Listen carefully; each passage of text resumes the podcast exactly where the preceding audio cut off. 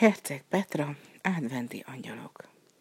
Az első vasárnap, négy héttel karácsony előtt valami nagyon fontos dolog történik.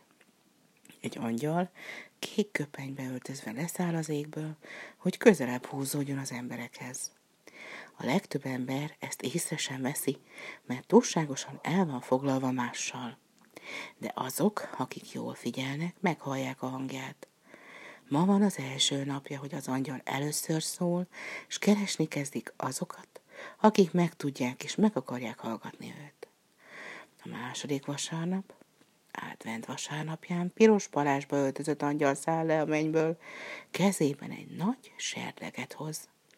Az angyal szeretné megtölteni az aranyserlegét, hogy televigye vissza a mennybe. De mit tegyen a serlegbe? Játékot, ajándékot? Törékeny, finom szövésű ez a serleg, a nap sugaraiból készült. Nem tehet bele kemény, nehéz dolgokat. Az angyal észrevétlen végigmegy a világ összes házán és lakásán, mert valamit keres.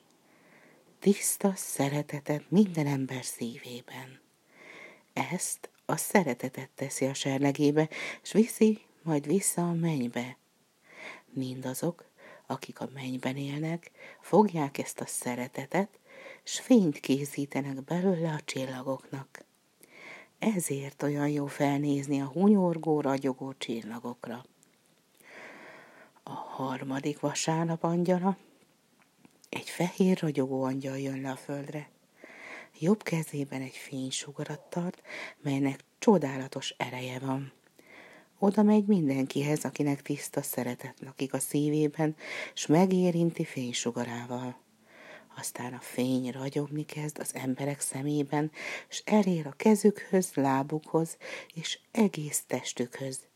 Így még az, aki a legszegényebb, legszerencsétlenebb az emberek között, az is átalakul, s megszállja a béke, a tiszta szeretet és a boldogság érzése negyedik vasárnap angyala, a karácsony előtti utolsó vasárnapon egy nagy lila lepelbe öltözött, és így jelenik meg a mennypolton. Járja be az egész földet.